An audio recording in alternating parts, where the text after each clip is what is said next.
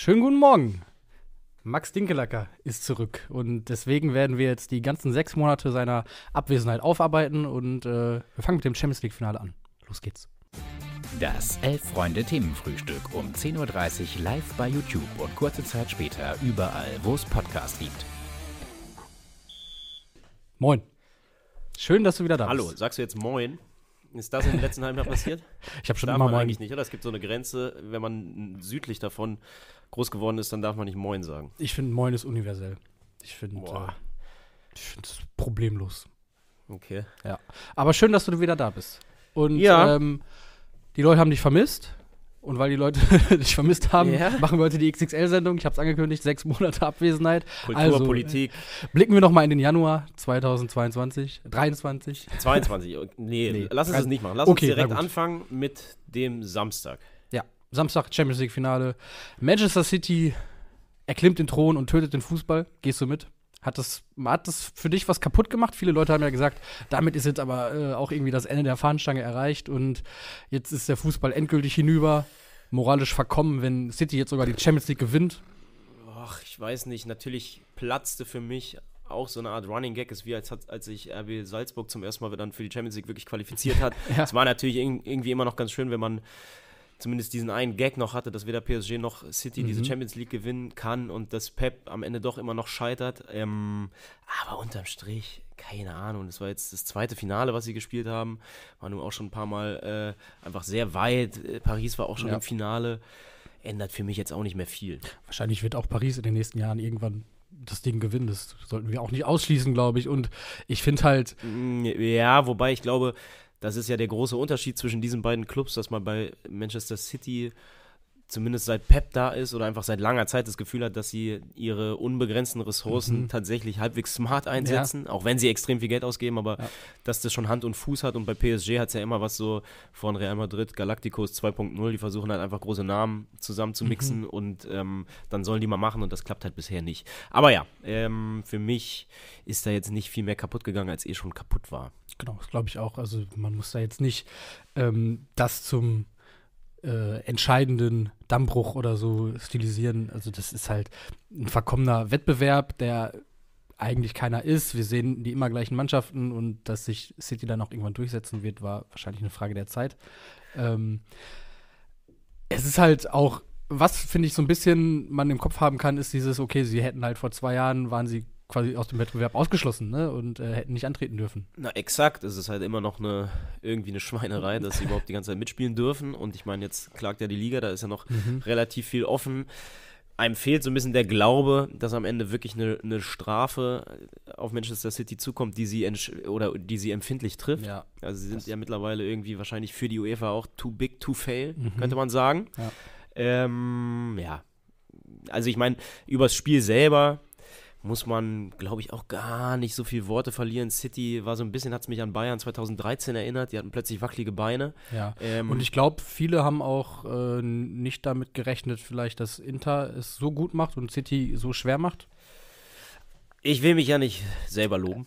Mach ruhig aber, mal. Mach ruhig mal. Hier ist der ähm, Platz dafür. Ich habe zusammen mit unserem Art Director Lukas das Spiel geguckt und habe vor dem Spiel gesagt, ich sag, Inter meldet Haaland komplett ab, Mhm. verteidigt hier alles weg, aber verlieren am Ende knapp. Trotzdem. ah, ja. Und genau das ist am Ende auch passiert. Ich fand es trotzdem auch besser noch als erwartet, vor allem weil Inter ja auch einfach Torchancen hatte. Ähm, wo wir gleich auch wahrscheinlich eh noch drauf zu sprechen kommen werden, ist unser Mann in Mailand, Robin Gosens, Mhm. der nach seiner Einwechslung ja echt immer da war, wo es gebrannt hat, wo Voll. ich mich danach dann schon gefragt habe, Mann, dann bring ihn doch in der Halbzeit. Aber ich meine, okay, es stand 0-0. Sie wollten wahrscheinlich einfach möglichst lange kein, kein kriegen. Und Robin Gosens ist von seiner Auslegung oder von der Art, wie er dann die, die Außenbahn da beackert, ja schon einfach sehr offensiv. Und vielleicht wäre es eben ein zu großes Risiko gewesen, weil man auch mit ihm, glaube ich, hinten dann nicht ganz so sauber Ja. rausspielen kann. Aber er hat echt ganz schön Wirbel reingebracht. Für Gefahr gesorgt, voll. Und das für, muss man ja auch sagen, dass es am Ende, Richtung Ende auch nochmal für City echt brenzlig wurde. Ne? In ein, zwei Situationen, äh, wo Lukaku dann sehr unglücklich einmal im Weg steht, einmal den Ja. Ederson anköpft, so. Also, Na, einmal steht er im Weg eben von Di Marco Mhm. und ähm, da kann er nicht wahnsinnig viel für. Also den Abpraller, also ich ja. finde schon, dieser im Lupfer, eigentlich steht er da, wo ein Stürmer stehen muss. ja, ich finde, der Lupferkopfball ist schon, sieht zwar dann ganz nett aus, Ja. aber kann er eigentlich auch schon wie es immer so schön heißt beim Kopfball, ne? einfach auf dem Boden, Aufsetzer, kannst nicht viel machen. Und dass er den Abpraller dann auch quasi gerade köpft, statt ihn, da war so eine Lücke halb links von ihm. Also war dann eher seine Schuld und nicht Lukakus, aber beim, bei dem Ding, was Gosens ihm auflegt, den muss er halt reinmachen. Punkt. Absolut. Insgesamt, ich meine, hast du das Video gesehen, wie die Manchester City-Fans den Ja. Apfel feiern? Ja. Das war so ein bisschen, das sah aus wie so FIFA generiert. Genau, das war so wie yeah. KI-Fans Ja. happy, Und dann, fröhlich. dann geht der Schwenk nach links und man sieht äh, einfach nur noch Handys. Also auch das war. Also ich finde, das ist natürlich nur ein Ausschnitt und vielleicht gegen was in einem anderen Abschnitt des Stadions oder vielleicht auch in irgendwelchen Kneipen in Manchester ganz anders. Und ich finde, das kann man ja Manchester City durchaus auch noch zugestehen. So diese äh, natürlich. die, diese Gallagher-Abfeierei, die ja irgendwo ein bisschen charmant ist. Und ähm, es war ja auch einfach mal ein äh, Ja, dreckiger gibt- englischer Mittelklasse-Club. Es gibt So, einen ne? echten Kern von Fans, natürlich. Absolut. Was ja auch bei Paris so ist, was manchmal so ein bisschen Ja. Unter den Tisch fällt. Aber ja, na klar, es gibt äh, Die Hard-Fans und die, ich meine, es gab auch Videos aus Manchester von irgendwelchen Public Viewing-Veranstaltungen, wo äh, das klassische Bier hochwerfen und wo in irgendeiner Halle die Leute total ausgerastet sind. Natürlich gab es das auch. Ja. Aber ähm, wenn man denkt, wie viel Geld kostet so ein Finalticket in Istanbul und eine Reise nach Mhm. Istanbul und ähm, wie wenig Ekstase dann im Stadion selber war, auch das war wieder so emotional alles so runtergekocht. Ähm, ja, hat mich jetzt auch nicht mal irgendwie, auch das hat mich jetzt nicht irgendwie traurig gemacht. So Ja. ist es halt. Nee, genau. Punkt. Kurzer Einwurf hier noch und Bestätigung äh, auch ein bisschen für deine Position von einem User mit dem Namen Coach FQ. Oh, ein Gosens, ja, offensichtlich. Gosens ist das Paradebeispiel für einfaches, intensives, aber vor allem effektives Spiel. Naja, effektiv zumindest war es in dem Fall insofern nicht, dass halt die Tore nicht daraus Ja. entstanden sind, aber äh, einfach und intensiv, würde ich sagen, sind schon irgendwie Attribute, die, die auf ihn zutreffen.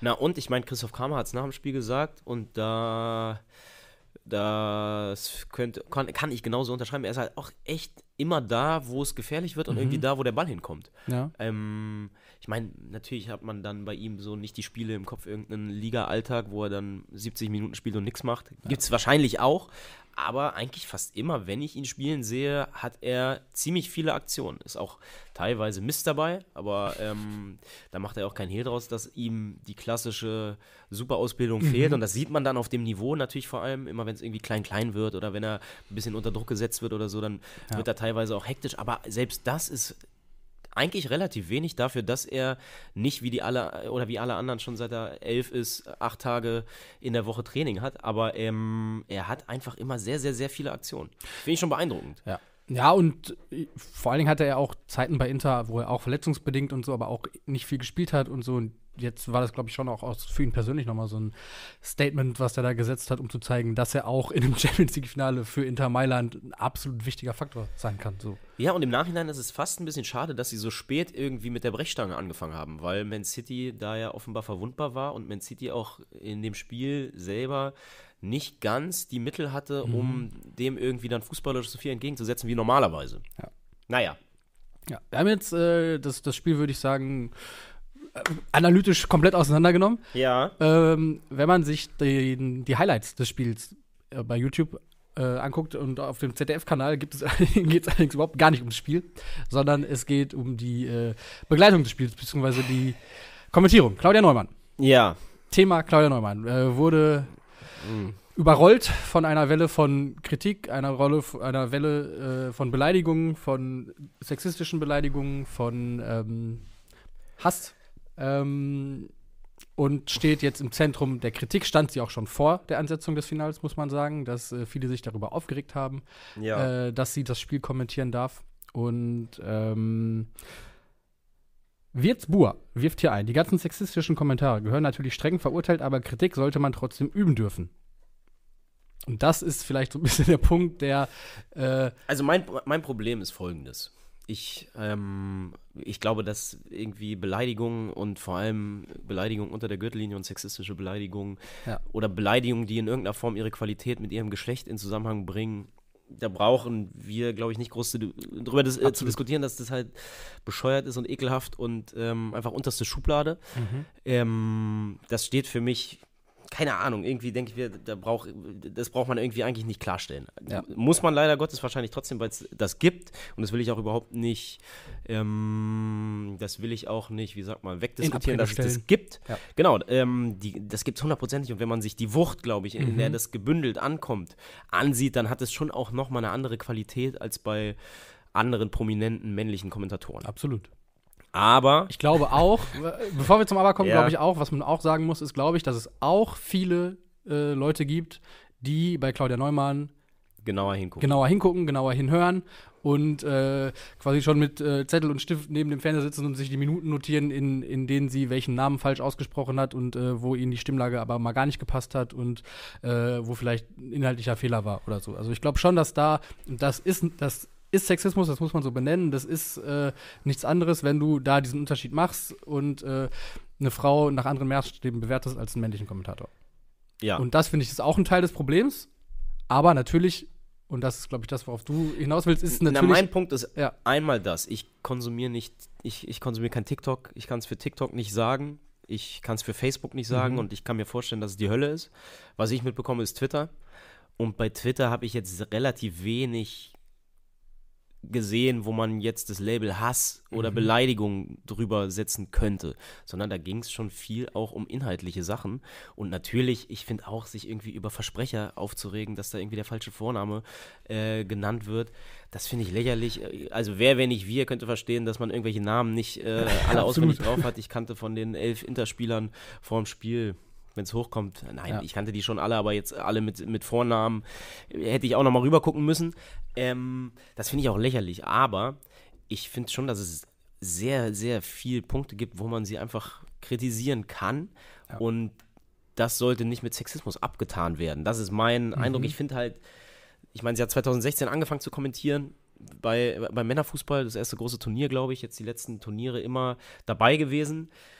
Und ich habe halt leider Gottes auch bisher immer das Gefühl, dass sie oft Situationen komisch bewertet, falsch bewertet und das stört mich auch. Und das sind eher die Sachen, bei denen ich finde, das nervt. Ähm, dieses Ganze mit, also ich meine, das ist auch was, da wird sich, da, da findest du für jeden männlichen Kommentator auch Absolut. Beispiele, Ja, ja, wo sie irgendwelche Situationen komisch bewerten. Ich erinnere mich letztes Jahr Champions League Finale, der äh, kurz vor der Rente stehende Bela Reti, der als einziger Mensch auf der ganzen Welt, glaube ich, nicht mitbekommen hat, dass das Abseitstor von Benzema eben ein Abseitstor Ja. war und nicht zählen wird und äh, fünf Es Minuten hat auch eine mit, Weile gedauert. mit vib- vibrierender Stimme äh, die Führung von Real Madrid da irgendwie beschrieben hat.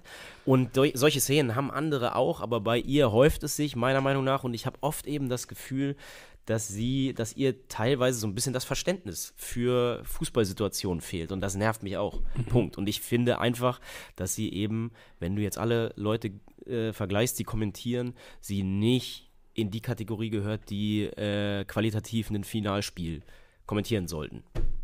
Ja. Das ist meine äh, Meinung, aber ähm, ich gebe dir auf jeden Fall recht, dass die Wucht, mit der sich darüber aufgeregt wird und die Beispiele, die dann teilweise rausgepickt werden, garantiert in der Form nicht bei einem männlichen Kollegen stattfinden würden. Glaube ich auch. Und ich glaube, dass Claudia Neumann insofern auch ein bisschen in einer undankbaren Rolle ist, dass sie eben, weil eben ähm, Diversität und Gleichberechtigung natürlich ein Thema ist, was wichtig ist und wird sie, glaube ich, auch vom ZDF so ein bisschen in diese Rolle geschoben und so, so als Leuchtturm so ein bisschen hingestellt. Ich glaube, was wichtig ich glaube, ist. sie kommentiert schon auch mit einem anderen Druck. Das ja, genau, auf jeden voll, Fall auch. voll. Das ist ja, hängt ja damit zusammen. Ähm, ich glaube, wenn wir ein bisschen darüber nachdenken, wie man das ändern kann oder was sich ändern muss oder wie man das verhindern kann, ist einfach eine andere Normalität zu schaffen und einfach noch viel mehr weibliche Kommentatorinnen äh, an den Start zu bringen. Und das ist ja auch was, was tatsächlich hier im aktuellen Heft gerade beleuchtet wird und wo auch unter anderem Claudia Neumann und äh, die ehemalige Kommentatorin Gabi Papenburg dran beteiligt sind. Die haben eine Kommentatorin-Schule quasi mehr oder weniger gegründet, wo Nachwuchs im Grunde ausgebildet wird. Da sind auch Leute, da hat zum Beispiel eine äh, Spielerin vom FC Bayern mitgemacht. So, ne? Also Ja. wer Verständnis für bestimmte Spielsituationen hat, dann bestimmt Leute, die auch vom Fach kommen, so, ne? Und von daher, wenn du es, glaube ich, schaffst, da einfach den Anteil an Fußballkommentatorinnen zu erhöhen, dann, hast, dann hat sie auch nicht mehr diese Leuchtturmfunktion. Und ich glaube, wenn sich das dann eine neue Normalität ist, dann, dann ist es hoffentlich eine Lösung, dass wir da gar nicht mehr drüber reden brauchen. So. Ich glaube halt, das Problem ist eben auch, dass es natürlich beim Öffentlich-Rechtlichen alles auch nochmal ein bisschen länger dauert. Ist ja irgendwie, hat so Behördencharakter, ne? Und ich meine, es gibt bei, bei der ARD gibt es Christina Graf, die finde ich zum Beispiel gut und um Längen besser als Claudia Neumann. Ja. Ähm, aber ich glaube, bis du da als talentierte Kommentatorin bis vorne im Hauptprogramm Klar. ankommst, das dauert halt vielleicht im Gegensatz zu den äh, Start-up-Übertragesendern Mhm. wie The Zone oder sowas, Ja. da vergehen mal zehn Jahre, wo du erstmal, was weiß ich, irgendwelche anderen kleineren Events kommentieren musst und dir da so deine, deine, deine Sporen verdienen musst. Aber äh, ich, ich würde halt, oder ich, ich habe immer so, das ist mein Eindruck, es muss doch viel, viel, viel mehr deutlich bessere Kommentatorinnen geben, die rumlaufen und die auch Lust haben. Aber ich meine, wir sitzen hier auch so ein bisschen im Glashaus, wir sind in der Redaktion mit äh, acht, neun, zehn äh, Typen, die Redakteure sind. Und wir haben es auch, oder der Laden selber hat es viel zu lange versäumt, da gezielt zu gucken. Und Ja. ähm, deswegen äh, wir, sollten wir jetzt als Letzte mit dem Finger auf, aufs ZDF zeigen, dafür, dass da irgendwie noch so wenig Kommentatoren unterwegs sind. Aber ähm, ich glaube, es gibt garantiert talentierte Frauen, die garantiert auf äh, höchstem Niveau kommentieren können. Ja. Ähm, genau, ich kann aber eben verstehen, dass sich bei Claudia Neumann, dass, dass viele Leute von Claudia Neumann genervt sind, weil ich eben auch der Meinung bin, dass sie keine Top-Top-Kommentatorin ist. Gut, und damit machen wir das Thema zu. Ja, Ähm, oder gibt es irgendwelche ja, es gibt schon auch. Äh, sexistischen Kommentare? Ich äh, meine, was ich mich natürlich auch bis heute frage, um noch eine Sache aufzugreifen. ja. Warum zur Hölle wollte Simone Insagi, dass abgefilmt wird? Warum? Nein. Reite aber- doch drauf rum. Ja, aber das Problem, und dann machen wir es zu, ist halt auch, eben, Versprecher sind egal, aber bei solchen Ja. Sachen denke ich mir immer, sie sagt danach halt auch nichts. Ja, ja, also das genau. läuft halt einfach irgendwie durch und auch Mertesacker, der daneben sitzt, also irgendwie, das muss Mhm. doch irgendwie korrigiert werden oder du kriegst nochmal durch die Regie irgendwas. Sowas, ja, da bin ich auch sehr gestolpert. Und ich fand, ehrlich gesagt, ich fand nicht mal, ich fand jetzt beim Finale selber, war, war es gar nicht so krass. Also ich finde, sie hat schon Spiele gehabt, wo ich deutlich häufiger Mhm. äh, gestolpert bin. So, so, okay, genug. Joyboy, ein, eine Sache vielleicht noch, Joyboy wirft ein, was denn bitte der Maßstab ist. Claudia Neumann hat gar keine Chance, das Niveau der meisten männlichen Kollegen zu unterbieten.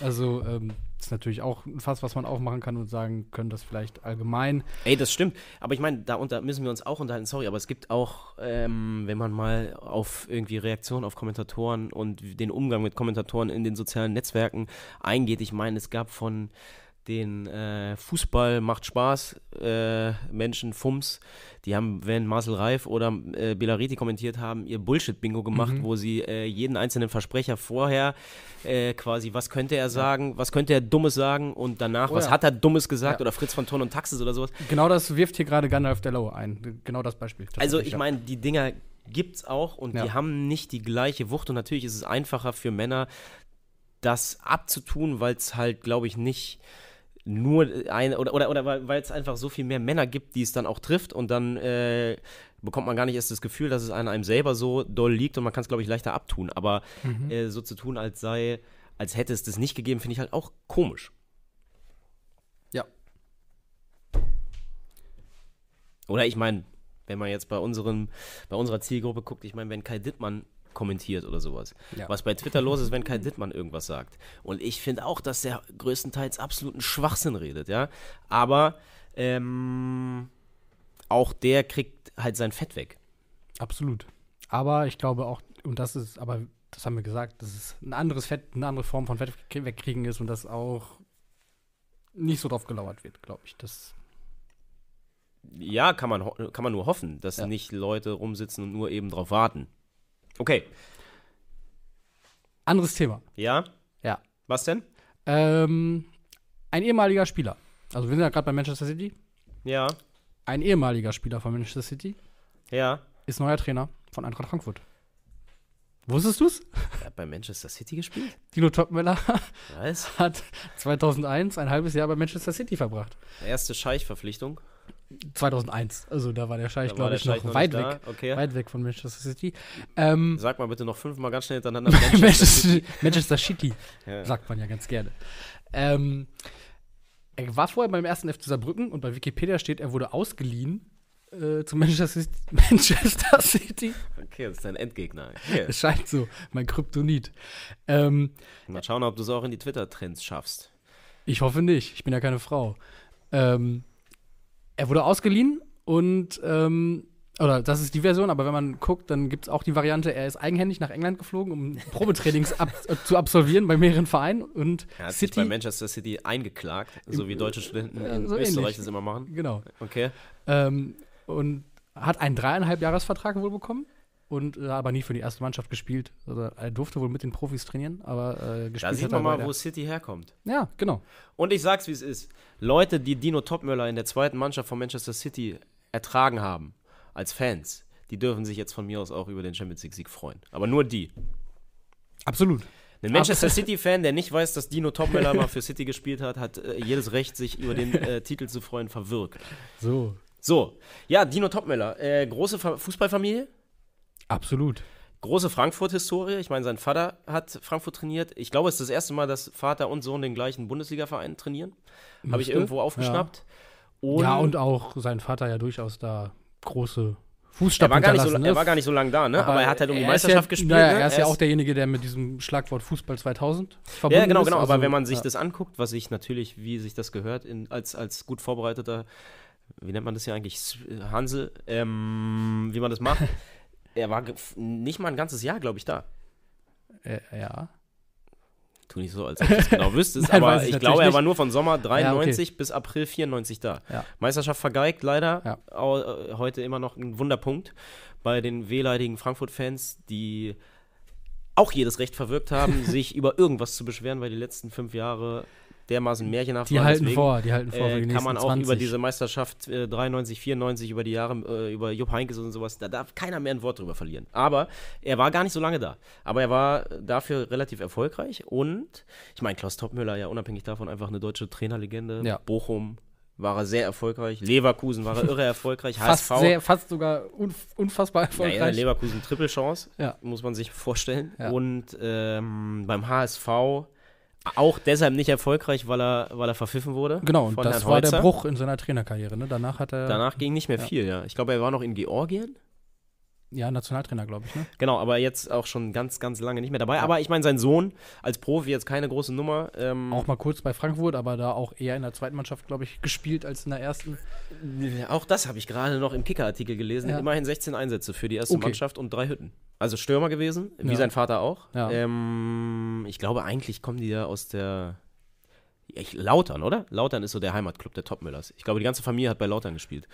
Ähm, aber, was ich noch sagen wollte äh, zu Dino, Mhm. der, ähm, und das finde ich persönlich toll, weil ich liebe alles, was mit Fußball in äh, Luxemburg zu tun hat, Mhm. hat sich beim F91 Düdeling äh, Unsterblich gemacht. Trainer, ja, fast unsterblich gemacht und hat da so seine ersten wirklichen Erfahrungen als Chef gesammelt, ne?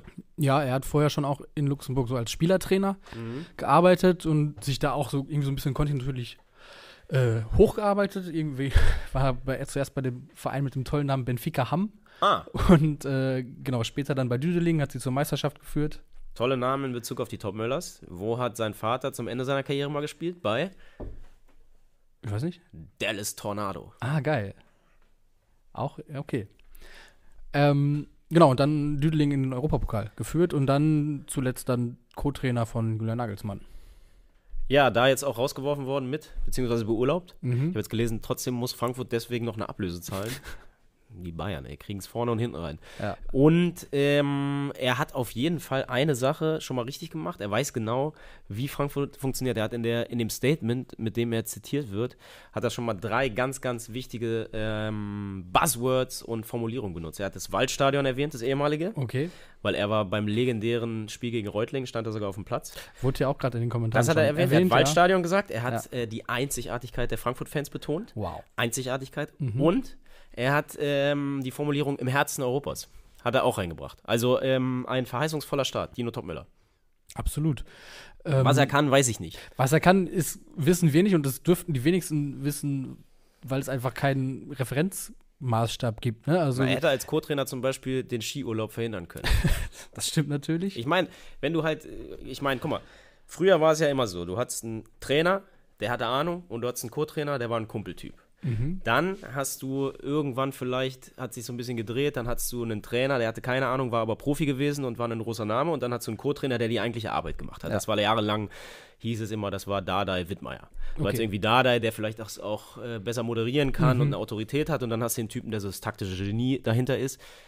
Muss man jetzt nicht auf das Beispiel äh, Genie, muss man jetzt nicht unbedingt sagen, aber jemand, der da so die, die echte tägliche, harte Fußballarbeit macht. Und jetzt hast du bei dem Duo Nagelsmann-Topmöller, habe ich dann so ein bisschen die, das Problem, seine Wer Rolle zu erkennen. Weil, genau, weil wer- Nagelsmann, Eins ich zu eins glaube, da, kann man, da kann man sich ja darauf einigen, dass Nagelsmann wahrscheinlich schon wirklich sehr viel Ahnung von Fußball hat und Ja. auch weiß, was er will und äh, auch, glaube ich, die tägliche Arbeit da viel, viel selber ver veranstaltet Mhm. hat. Also ist dann die Frage, war Topmöller der Kumpeltyp?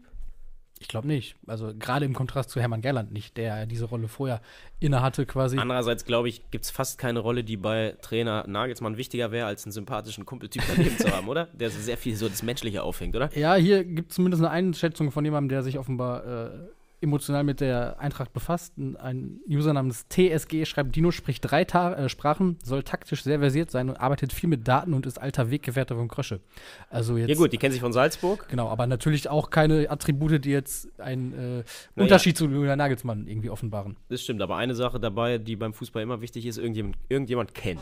Er kennt die richtigen Leute. Schon mal zusammen äh, irgendwo gearbeitet. Dann hat man auch die Chance, als äh, Ich frage Christian Groß nochmal bei Schalke anzugreifen, wenn man Jochen Schneider noch kennt. ich frag mich, weil davon habe ich jetzt bisher noch gar nichts mitbekommen. Ich habe auch noch nicht Stefan äh, angefunkt, unseren ehemaligen Mhm. Kollegen, der großer Frankfurt-Fan ist, wie das bei den Frankfurtern ankommt. Weil einerseits klar, Ex-Spieler und die Topmöllers als Familie sind Ja. irgendwie ja auch, äh, haben einen gewissen Kultstatus, Mhm. aber Sidekick von Nagelsmann, Salzburg-Vergangenheit sind jetzt eigentlich zwei Sachen, die in Frankfurt vielleicht erstmal nicht so gern gesehen wären oder werden. Und ich glaube, viele haben ja bei Krösche eh so ein bisschen Angst, dass er Frankfurt immer mehr zur coolen Fußball-Franchise irgendwie umbaut, Ja. zum smarten Fußballclub und da nach und nach das verloren geht, was die Frankfurt so einzigartig, äh, was Ja. Eintracht so einzigartig macht. Ja, dann auch ein schweres Erbe, würde ich sagen, weil es gibt ja auch immer noch, glaube ich, einen großen Teil an Frankfurt-Fans, die äh, einfach sehr dankbar sind für das, was Oliver Glasner geleistet sind, für den Europapokal, den er ihnen geschenkt hat. Und ähm, da hat es der Neue natürlich erstmal schwer. Ja, wir sind gespannt. Man Ja. kann ja noch gar nicht viel sagen. Ich meine, äh, sie haben so einen Schweden haben sie geholt, ne? So ein ganz Ja, junger Superschwede. Ja. der wahrscheinlich toll sein wird. Dann hängt wahrscheinlich viel davon ab, ob Kolo Moani bleibt oder nicht. Aber Mhm. zur Mannschaft selber kann man eigentlich noch gar nichts sagen. Außer, dass sie wahrscheinlich in der Conference League ins Finale stürmen werden. 200.000 Frankfurter irgendeine Stadt übernehmen. Wo ist das Conference League Finale? Nächstes Jahr, weiß das einer?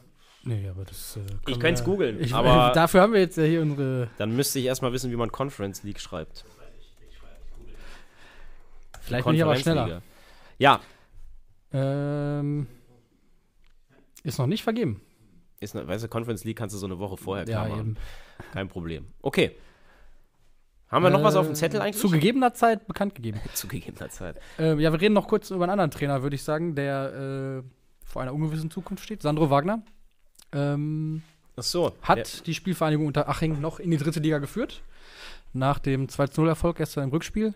Ähm, ich würde sagen, den wichtigen Grundstein haben sie schon mit dem 2-1-Auswärtssieg gelegt in Ja. Cottbus. Und dann äh, gestern das Spiel so ein bisschen überschattet von Ausschreitungen im Gästeblock. Äh, Cottbusser, die dann beim Rückstand vom 1 zu 0 so in der 70. Minute oder so fing es dann, oder es gab die Kommt- Zeit, glaube ich, schon immer mal wieder was. Kommt überraschend, oder? Dass Das kommt- Cottbus, äh, die mit Cottbus Meister geworden sind und dann in der Relegation scheitern, dass die sauer sind, ist überraschend. ja, wurde auch Hatte ich nicht mitgerechnet. Wurde tatsächlich auch mehrfach von den Hachingern betont, also dass sie den, also jetzt nicht die Form des Frustes, aber den, den Frust an sich absolut verstehen können und den Modus kritisiert haben, der eben einem dieser, dieser Meister den Aufstieg verwehrt. Äh, gut, aber dann hat die Polizei halt dafür gesorgt, mit Tränengas sogar, dass äh, die Fans im Block bleiben, äh, weitestgehend. Und am Ende gab es dann den Hachinger Jubelplatzsturm. Und einen Verein, der das Beispiel Hannover von vor 20 Jahren als Beispiel für gute Stimmung bringt, wie Cottbus es letzte Woche gemacht hat, ähm, was so zu den Ja. Spielen zählt mit Ja. den ekelhaftesten rassistischen äh, äh, Entgleisungen der Fans. ähm, da kann ich dann auch gut mit leben, dass es die dann trifft. Ja. Schade für Lichtenberg 47, die deshalb äh, absteigen aus der Regionalliga Nordost. Aber äh, gut, einen besseren Abschied hätte Sandro Wagner sich eigentlich nicht vorstellen können. Ja, der hört auf, aber man weiß gar nicht so richtig genau, ja, warum, es oder? gibt Gerüchte, dass Er er, wohl nach nach, nach Österreich. Ja, nee, es gibt Gerüchte, will dass nach er Liefering. Öst, ist er nach Österreich, Liefering, äh, den Lieferantenverein, der Dosenvereine anheuert. Ja, ich meine, was ich lange gar nicht auf dem Zettel hatte, dass zum Beispiel auch Bo Svensson Ja, daher kam. Also ja. es mh, nicht so, dass es kein Sprungbrett, Sprungbrett ist. Das stimmt. Es ist ein kann man, Sprungbrett, von da kann man man, kann man sowohl als Spieler als auch als Trainer anscheinend äh, weitere Schritte gehen. Und ich glaube, Sandro Wagner macht halt auch irgendwie das. Ich könnte mir schon vorstellen, dass er auch äh, irgendwie Angebote von, von Zweitligisten bekommen hätte oder so, wenn sie jetzt noch auf Such gewesen wären. Aber ähm, ich glaube, er macht so ein bisschen auch seinen, seinen eigenen Weg, so sein eigenes Ding. Das äh, muss ja nicht verkehrt sein. Ja, ich meine, ich kenne mich zu schlecht in der Regionalliga aus. Oh, Wagner hat Liefering abgesagt und macht eine Pause, wirft hier Mike S. ein.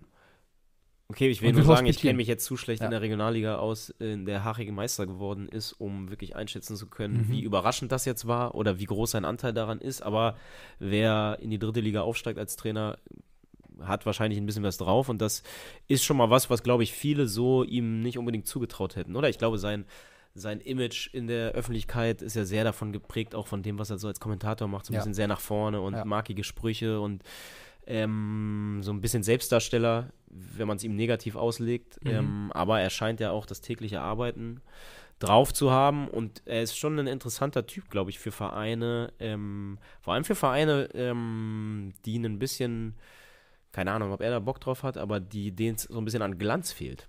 Ja, Also ich meine, wenn ich auf, jetzt- zieht auf jeden Fall Aufmerksamkeit mit sich. Ja, ja, wenn ich jetzt, was weiß ich, ähm, keine Ahnung, äh, was haben wir denn für der SC Paderborn oder sowas, ähm, die es ja auch mal mit Effenberg probiert haben. Mhm. Äh, in, äh, bei sowas sehe ich ihn. Ja, gut, aber jetzt macht er anscheinend erstmal ein Jahr Pause und äh, wird hospitieren und sich bilden. Ja, ich meine, unser äh, Kollege Max Nölke hat ihn ja, äh, Ja. mal länger getroffen und ich glaube, der meinte auch, dass der ziemlich, ziemlich, einen, ziemlich klaren Plan vor Augen Das glaube hat. ich auch. Das glaube ich auch, dass der genau Man weiß, kann was Angst vor ihm kriegen. Absolut. Ich habe auch das Gefühl, der Schnurrbart wird immer größer. Bei ihm, ja. Ja, oder? So jedes Jahr ist er so ein bisschen so äh, Kaiserreich-mäßiger. Mhm. Am Anfang nur so ein kleiner hier, so ein kleiner Schnorris und jetzt so, puff, so ein Brett. Wenn, er, wenn er Meister mit den Bayern wird, dann, äh, Ja, irgendwann jetzt als nächstes fängt es an, sich zu kringeln. dann nimmt er bei so Weltmeisterschaften teil. ja, wir wünschen ihm auch dafür alles Gute. Ja. Äh, ja, Rene Schenke wirft noch kurz ein. Sandro Wagner wollte immer wie Ibra sein. Zumindest vom Bart her hat er es geschafft. Äh, dennoch Topleistung als Trainer. Ich finde auch, dass so ein bisschen dieser, äh, ich hatte auch manchmal den Eindruck bei ihm, dass er so gerne ein kleiner Ibra wäre. Ja, aber dann muss man auch wiederum sagen, er hat für das, was drin war, hat er schon das Maximum auch rausgeholt. Der Typ ist immerhin am Ende noch Nationalspieler gewesen und bei den Bayern gelandet Mhm. als Profi. Und wer ihn wie ich Anfang der 2010er Jahre bei Hertha erlebt hat, wo er wie Davy, Davy Selke in ein bisschen schlechter oft gespielt hat, einfach, also wo er ja einfach auch monatelang quasi gar nicht gespielt hat, ähm, da kann ich nur sagen, Hut ab, dass er hinten raus noch so irre, irre, irre viel Erfolg hatte. Das stimmt. Den, Mit überschaubaren Mitteln, würde ich schon sagen. Also Ja. was er jetzt fußballerisch mitgebracht Ja. hat, ohne ihm Ja. jetzt zu nahe treten zu wollen, aber er hat dann schon, glaube ich, im Gegensatz zu manch anderen Profis relativ gut erkannt, was kann ich, was kann ich nicht Mhm. und wie bringe ich das rein, ähm, was ich kann, möglichst so, dass äh, ich Erfolg habe. ja, war ja Da auch spricht immerhin- irgendwie, das spricht ja auch für, Dass für er was in der Birne hat, Für einen guten absolut, Kopf, ja. ja. Ja. Und auch der Weg da, ne? Ich meine, Darmstadt, was damals ja so die Truppe der Leute war, die es woanders nicht gepackt hatten, Mhm. äh, dass es dann da so gut lief, kann man auch nicht vorher immer genau wissen, aber das war im Nachhinein auf jeden Fall ein sehr cleverer Schritt, dann bei Hoffenheim schön in Ruhe äh, sich in der Bundesliga irgendwie etabliert und dann als zweiter Stürmer zu den Bayern. Ja, und dann sogar auch Nationalspieler. Was hat er nach den Bayern gemacht? Das war China noch, ne? China war noch in China. Ja, dann noch ein Cool. bisschen Kohle äh, abgreifen. sich aller Sorgen entledigen. Ja. Ja. Ja. Äh, Wagners Abgang aus der Nationalmannschaft war peinlich. Äh, diskutieren wir jetzt nicht, aber gut. es ist die Überleitung Leute- zu einem Fußballspiel, was heute Abend noch stattfindet. Äh, Ja. Nationalmannschaft spielt ihr tausendstes Länderspiel. Tausendstes Wie viel hast du geguckt? von diesen tausend. Mhm. Das, boah, ist eine interessante, interessante Frage, aber ich würde jetzt, eigentlich hätte ich aus dem Stegreif gesagt, dass ich bestimmt auf 100 Spiele komme. 100 100, bist verrückt. Wir Meinst haben du mehr nicht? als 100 Spiele geguckt. Mehr als 100? Ja, Mehr als 100 Spiele Überleg doch, wenn du nur die Turnierspiele, die du geguckt hast, zusammennimmst. Seit wann guckst du Turniere? Ja, das erste, was ich wirklich, war schon 2002. Also, Okay, 2-2, 2-4, 2-6, 2-8, 2-10, 2-14, 2-12 vergessen. Ja, aber mir- mir erschien es- 16, 18, 21 sind schon mal, jetzt für mich, fuck, bei 10 bin ich jetzt. mhm. Und noch die WM sind 11. Sagen wir mal, im Schnitt sind Fünf, 5 Spiele gewesen. Dann bist du bei 55 Ja, okay. Spiele nur Turniere. ja, ja, das, gut. Und dann aber die mir, mir, Dinger, mir kam die es du gelöscht irgendwie, hast, irgendwie Quali gegen Moldawien. absolut, aber mir kam es irgendwie äh, sehr viel vor, wenn ich jetzt gesagt hätte, ich habe 100? ich hab 10% der, aller deutschen Nationalmannschaftsspiele der Geschichte gesehen, finde ich, wirkt das erstmal sehr, sehr viel. Aber ich glaube halt, Aber früher du wurde auch einfach recht. nicht so viel gespielt. Ich Ja, glaube, in den letzten ja. 20 Jahren, ich will, muss ich jetzt auch lügen, aber ich würde behaupten, prozentual sind wahrscheinlich fallen in deine Lebzeiten mal mindestens ein Drittel dieser Spiele, obwohl du, wann war das erste Länderspiel? Wahrscheinlich irgendwann Ende, Ende 19. Jahrhundert. Ähm, also ich glaube, den, du hast relativ viele Spiele erlebt. 1908 war sogar erst das erste Länderspiel. Okay, das sind jetzt Gegen die 120 Schweiz, Jahre.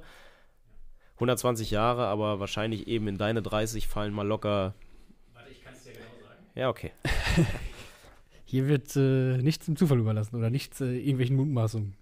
10.10.92 ist das, ne? Ja. Am 14.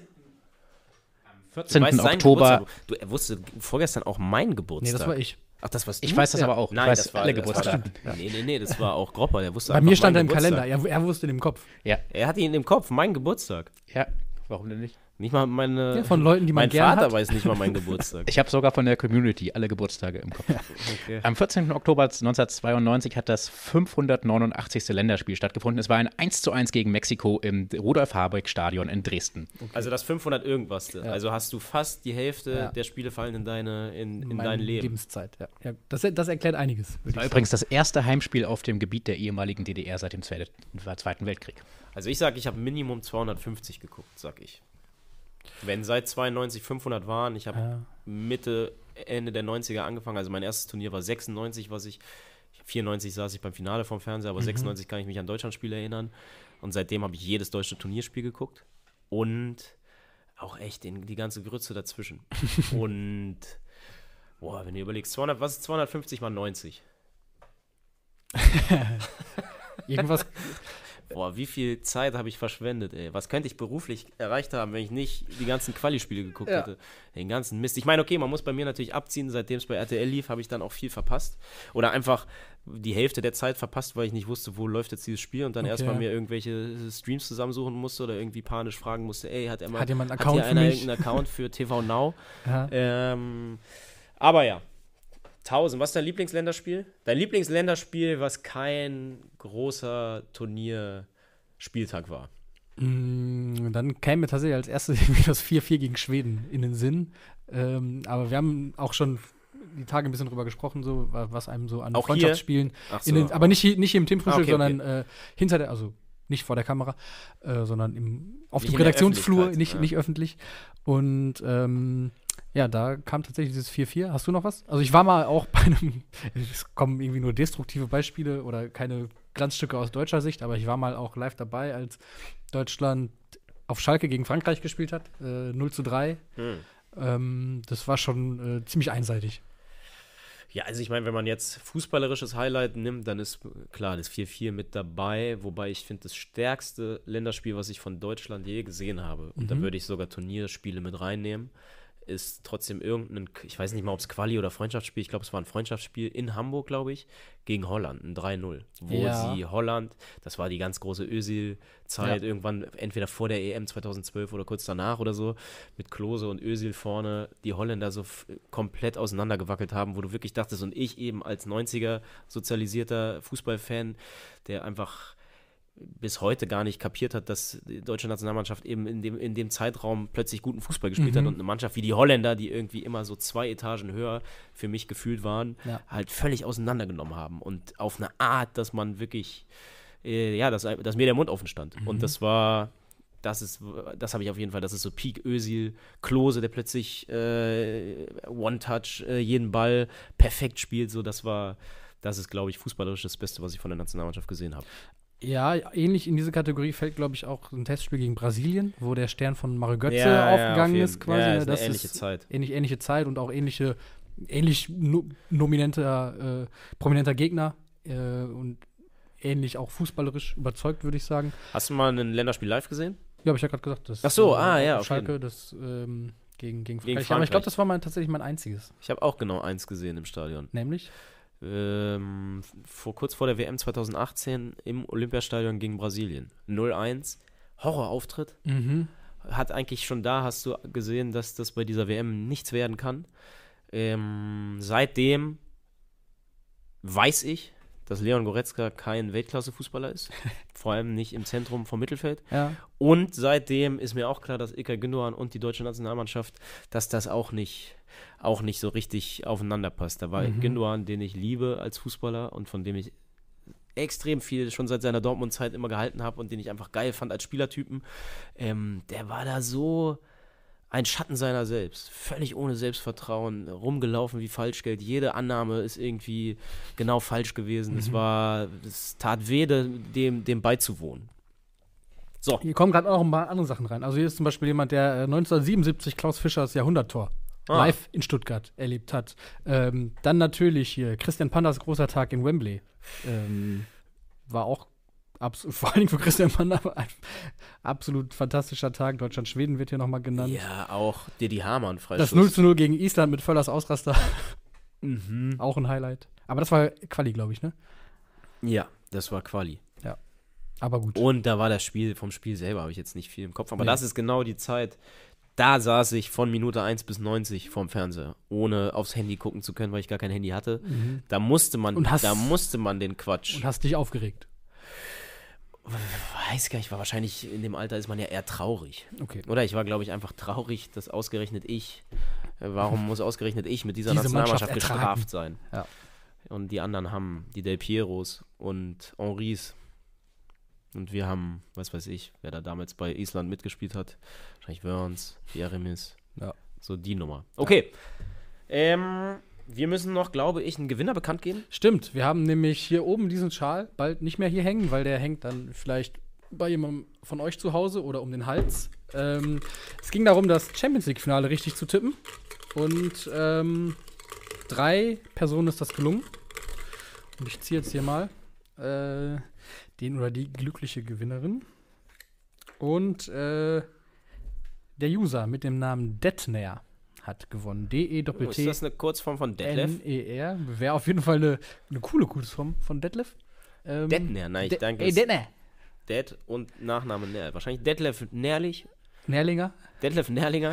Verwandt mit Christian Nährlinger vielleicht. Gucken, Also, Detlef Nährlinger gibt. äh, tritt mit uns Kontakt. Geil, dass wir jetzt hier einen Laptop haben. Mhm. Oder wir treten mit dir in Kontakt. Äh, wir werden uns auf jeden Fall finden und dann kriegst du, sofern du uns deine Versandadresse gibst, äh, dieses Stück hier zugeschickt aus der legendären Weißgold-Sylt Heftstrecke. Und äh, weil wir gerade so viel Spaß am Verlosen haben, machen wir weiter. Gropper will ausmisten, hat er gesagt. Deswegen verschenken wir jetzt noch ein Spiel. Das große Fußball-DL. Mit Erklär-App gibt es noch und äh, guck mal, so mit Spielfeld hinten drauf. Äh, ja, man also- kann es mit bis zu. Es steht keine Maximalzahl von Spielern. Vielleicht kann man zu 22 spielen. Dauert 40 Minuten, also innerhalb einer Halbzeit sogar schaffbar. Mehr als zwei Spieler ab acht Jahren. Äh, und ich würde sagen, äh, tippt doch einfach mal das Länderspiel heute Abend. Vielleicht wird es ja auch ein denkwürdiges Spiel gegen die Ja. Ukraine. Genaues Ähm, Ergebnis, ne? Genaues Ergebnis in die Kommentare unter diesem Video. Ähm, eure Ergebnistipps. Und ob 8, Anpfiff ist schon um 18 Uhr, habe ich vorhin gesehen. Oh, das ist früh. Sehr früh. Also, wer das gucken will, der muss früh am Fernseher sitzen. Ah, Detner hat sich gemeldet hier. Es ist auch, ja, das muss ich kurz prüfen. Äh, hier Was? ist ein, anscheinend ein Fehler passiert äh, beim Übertrag des Namens. Hier fehlt nämlich ein E. Nee, nee, nee. Das ist Detmer. Oder es ist, oder es ist ein anderer User. Sorry, Felix. das falls musst du- jetzt, äh, Sorry, äh, das ist ein es muss ein anderer Detner sein. das müssen wir noch, das, das werden wir äh, juristisch aufarbeiten. Beim Wort Detner Es fällt mir eine, eine kleine Anekdote ein. Soll ich Eine erzählen? Stadt in Westfalen Emstetten. Ah. Der ich hatte mal einen Co-Trainer, der hieß Detter. Ja. Lieben Gruß, falls er hier zuguckt. Ähm, A-Jugend, Co-Trainer. Äh, typ, Schleifer? Typ am Tag ungefähr so viele Zigaretten, wie er alt war. Und der war so Mhm. in seinen 50ern. Oder vielleicht auch 40er. Vielleicht kam er mir noch nur älter vor, als er war. Aber der äh, legendäre Aktion, ich habe sie gar nicht selber mitbekommen, aber hat mir ein Freund, der damals zugeguckt hat, erzählt, es war ein sehr heißer Tag. Wir haben gespielt zu Hause. Kunstrasenplatz, wie es in Berlin ja bei den allermeisten Vereinen der Fall ist. Mhm. Und wir gehen zur Pause rein und hinten auf dem quasi relativ weit weg vom Sportcasino, also vom Vereinsheim, spielen so in der Halbzeit dann ein paar Typen Fußball, irgendwelche Kinder. Und dann sagt der Platzwart zu unserem Co-Trainer, der an ihm vorbeiläuft, aber äh, läuft aber halt sehr weit weg von diesem, Ja. vom zweiten Feld. Er sagt, du sag, kannst den Kids mal sagen, dass sie aufhören sollen zu spielen, ich will äh, sprengen. Er so, all klar, mache ich. Und du würdest natürlich erwarten, dass er jetzt äh, Hey, rüberläuft, Ja. aber er bleibt einfach genau da stehen, wo er ist, neben dem Platzwart und schreit, ey, es wird dir sprengen! ähm, ja, Detter, guter Mann. Gut. Äh, und der Emsdettener ist es anscheinend, der gewonnen hat und der schickt seine Adresse. Ja, Genau. Und ähm, hier wurde gerade gefragt, ob wir auch noch eine Ehrung der Kicktipp-Sieger machen. Äh, ich würde einfach mal sagen, ja, das machen wir, denn am Mittwoch haben wir unseren großen Saisonabschluss hier und äh, blicken in größerer Runde nochmal zurück und verabschieden uns dann in die Sommerpause. Und heute verabschieden wir uns äh, bis morgen. ja. Ich hoffe, es hat Spaß gemacht zuzugucken. Ich bin beeindruckt von dem, von dem Aufbau hier. Das ist ja das erste Mal, dass ich an diesem Tisch sitze. Ja, ich weiß, ist auch für mich noch gar nicht so lange her, dass ich zum ersten Mal dran saß. Ich, äh, Ich habe ja so ein bisschen den Verdacht, dass es auch äh, passiert ist, damit ich mich nicht so fleze, was ja immer ein Hauptkritikpunkt irgendwie war, dass ich so komisch auf der Couch sitze. Das nervt mich auch hier, muss ich sagen, wie, vielleicht, wie aufrichtig ich die ganze Zeit sitzen muss. du kannst ja noch so einen Bürostuhl mitbringen nächstes Mal und dann, dann wird hier. Oder hier halt stehen. Aber äh, dafür großer Vorteil, man kann jetzt Themen endlich unter den Tisch kehren. So, damit, damit es gehen wir ist raus. Zeit. Noch einen schönen Tag. Macht's gut.